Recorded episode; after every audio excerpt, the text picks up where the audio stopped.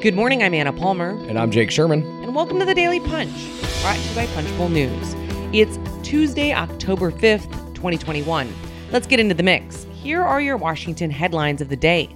Number one, we've got to look at the political calculus and what's at stake for President Joe Biden, Mitch McConnell, and Chuck Schumer when it comes to the debt ceiling. Number two, new ads out supporting Democrats. And number three, the Chamber of Commerce's new position, old position on infrastructure and reconciliation.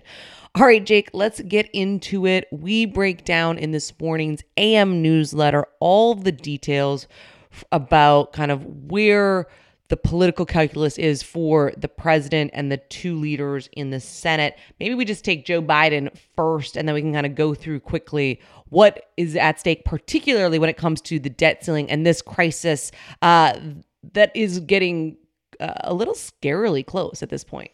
Yeah, it's getting close, and you know, it's about time, frankly, that the um, that everyone get involved here because we're, we're we're I, I don't know I don't have an argument to, that this should not be in full crisis mode at this point. To be honest with you, um, the uh, let's we could start with Biden. He's actually last on the list in our newsletter, but we could start with him just because first what the in the hell? morning and the Daily Punch, though.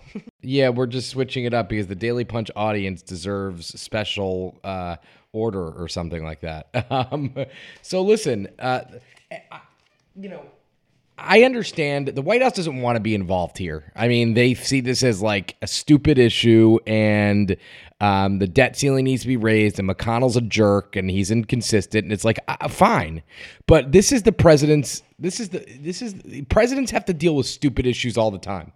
Um, I, I, I, hate to say it, um, and and they have no ability to sway McConnell, so they got to figure out a way out here. Everything comes back to, to to the president. I hate to say this, Anna, but like he's the president, and he controls de- the the House, the Senate, and the White House, although barely both the House, House and the Senate. Um, but I, you know, the Republican Democrats are convinced that Mitch McConnell will get blamed, and I, I'm not. I'm not sure I'm not sure who will get blamed here. I have no idea. But if they're the adults in the room and McConnell's the baby, according to them, then like the adults should figure it out. Uh, that's kind of what everybody, uh, you know, I, I think Democrats, some Democrats at Capitol Hill think this as well. So, um, what's at stake here? Everything. His agenda could be delayed. I mean, McConnell is doing this ostensibly to screw with Biden's agenda. Um, and uh, you know, I, the, the president's got to got to get in the game here. He got in the game yesterday and gave a speech after not after staying quiet and not seeking to um, to make a big deal of this for a long time. But you know what, Anna? It's it's about it's about time uh, uh, that he gets that he gets in the game.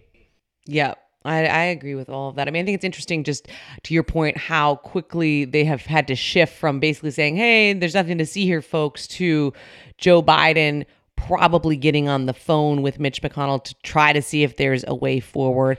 Um, yeah, Anna, I've sh- I've just for a note here, I've tried to get them uh, engaged with us on this for weeks. Like I've I've tried to to understand where they are, what they were going to do, you know, all of those things.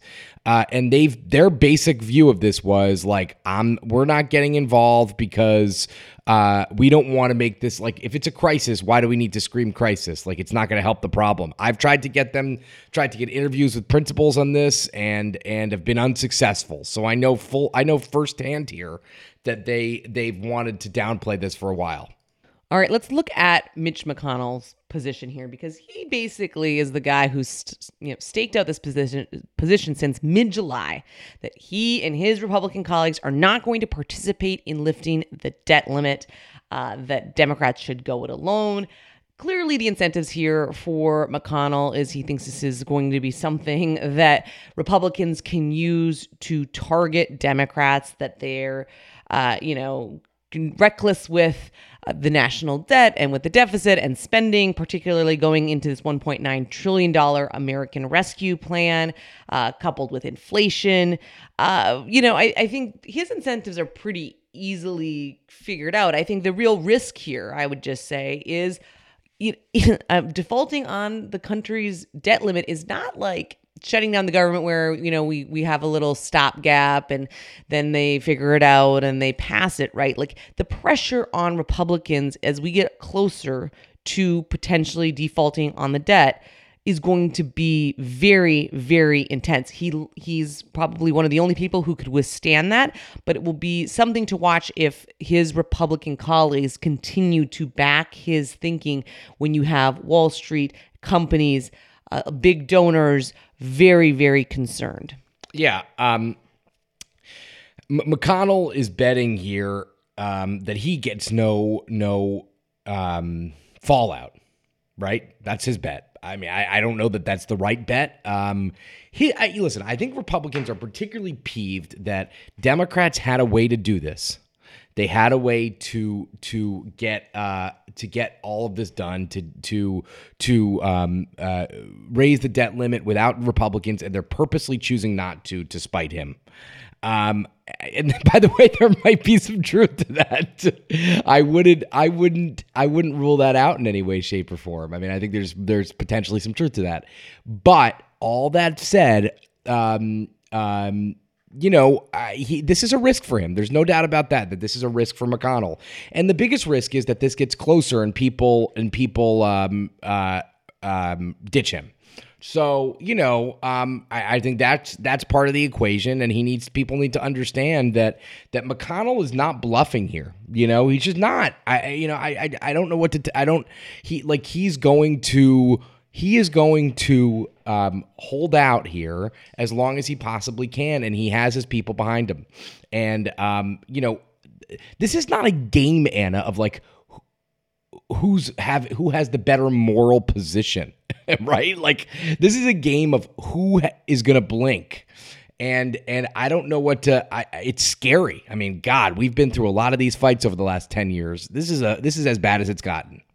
All right, let's move to Senate Majority Leader Chuck Schumer. His position quite clear, right? He believes Republicans should just get out of the way, let Democrats raise the debt limit.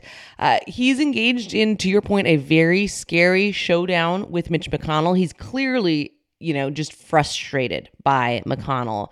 You know, for for Schumer, this is not their first rodeo. This is not their first fight against each other. When you look at, you know, Merrick Garland and the Supreme Court nomination in 2016 and the fact that McConnell held that up, you know, McConnell's going to do what he wants to do. And I think for Schumer, the the question is really going to be, you know, he hasn't. They've had this sidetrack process where they could have done another reconciliation bill. He's chosen thus far not to take that off ramp. Um, and, you know, the the weakness is, you know, Democrats control all three uh, levers of government right now, and there there doesn't seem to be any willingness between him and McConnell to find a pathway forward. Schumer, yeah. I mean, listen, I, I don't quite understand why Schumer didn't put this in reconciliation to begin with. I mean, I know there's a lot of people in the Capitol who share in, in, in Schumer's confer- caucus and in the House Democratic caucus. You know, there's a lot of people who don't understand this, and I I, I feel like that is um, it's understandable. I don't understand why he did why why he took that that route either. Um, so I mean, listen, Schumer I, you know, if I'm reading the body language, is is sick of McConnell and sick of this nonsense. And and you know, there's and that's fine. I mean, I, I don't I don't disagree that this is that that listen, I, it, people have made, you know, I, we were talking to Dick Durbin yesterday, Senate uh, Democratic whip number two in the Senate, who basically said it's ridiculous that that you could that you can filibuster the debt limit. I, that's that's actually a fair point. Like maybe maybe you shouldn't be allowed to filibuster the debt limit. There's another argument that that would effectively end the filibuster. Um, and but like. I, I, get Schumer's frustration here. They go around this merry-go-round with McConnell every time. He's definitely he's definitely they're definitely hypocritical here and McConnell you know is is trying to find has constructed this standard that no one that he shouldn't raise it in divided in in unified government. I mean I, you know i don't he finds he finds standards to fit his his his um his position at the moment. There's no question about that. I, you know, and I, I think that's what frustrates Schumer. But Schumer's playing with fire here. If you think McConnell's gonna, if you think either McConnell's gonna cave or his members are gonna cave, you're playing a dangerous game. All right, let's move on to the number two story of the morning. We have some news here that building back together, an outside group focused on boosting Biden's agenda, is going up on TV in Representative Elissa Slotkin's the Michigan Democrats district, as well as Representative Haley Stevens, another Democrat from Michigan district, touting the benefits of the package. I think this is just you know worth noting quickly because it is interesting uh, that you have started to see some of these Democratic outside groups start to try to help out uh, moderate Democrats who are clearly going to be under fire in the midterms, as well as just you know even though they haven't it hasn't passed yet, they're already touting it, which I also think is always kind of funny. Yeah, that's uh, yeah. Listen, but it, it's nice air cover, right? I mean, Biden's going to Michigan. These ads are going to be running. Um, the funny thing is, I think Slotkin and Stevens get better districts in redistricting anyway. Um, but they're some of the most endangered Democrats, right? So uh, I guess this is smart. Um, and uh, you know, I think I think this is. It, you know, on the other hand, someone made a point to me, and we, we should write about this at some point, Anna. This is a, a story meeting as well. Um, I guess so. If, with Biden at 30% or whatever he is, let's say he's 35, 40%, do Democrats really want him on, on TV for them? Like, that's a, that's a good question. Certainly something to ask going forward for sure. Let's move on to the number three story of the morning the outside game. Man, the U.S. Chamber of Commerce, they have spent months suggesting that the bipartisan infrastructure bill and the infrastructure bill were not linked despite obviously all of the obvious evidence that they are indeed linked. Uh, yesterday, Alayna Treene from Axios scooped uh, that the chamber was withdrawing its support for the bipartisan infrastructure bill. This comes after we reported yesterday that House Republicans had booted the chamber from its strategy call. But wait, wait, now it appears that maybe they do support it when just not when it's linked. I, it feels like a very confusing message right now. Yeah, the chamber's confused, it seems. I mean, um, I don't really know, Anna. You could talk a little bit more about this. Um, you know, they decided to get away from um, Republicans and embrace Democrats in recent in recent months, years, whatever. But this is an organization that seems very confused, uh, very much a mess here. I mean, listen, let's just talk about the substance, and I'll let you talk about the chamber after this. Um, so they they don't want the reconciliation bill and the infrastructure bill to be linked. They're linked. I mean, I don't know what to tell you. They're linked.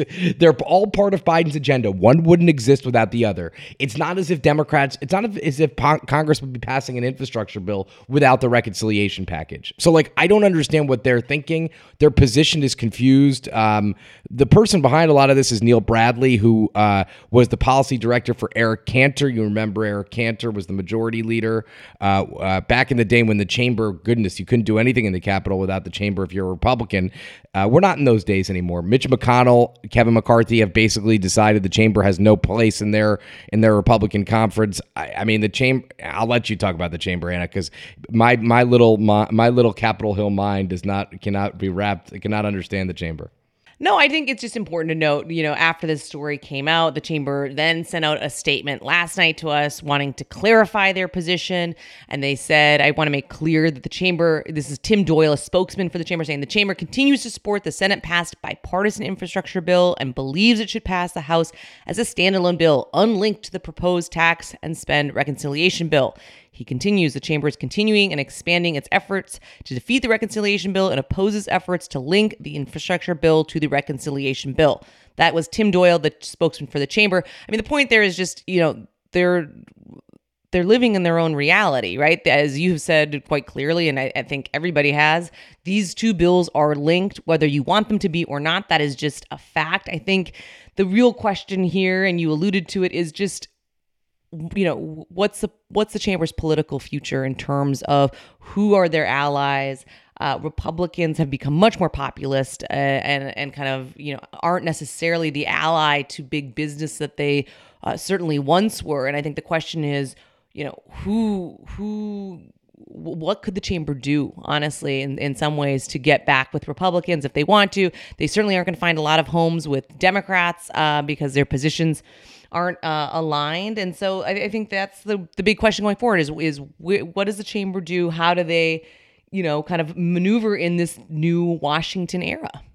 Yeah, I, you know, I I don't know. Um, you know, I, they they seemed to get a little bit anxious when Democrats took power, um, and and you know that's and they made a calculation that they should be with Democrats. Um, I really don't get this. These the idea that these bills are not linked is just you know again like you said it's its own reality it doesn't make sense it doesn't it doesn't conform to everything we know about about anything related to governance and legislating all right. And with that, thanks so much for listening. Leave us a rating and review. You can also subscribe to Punchbowl News at punchbowl.news. Have a great day and stay safe.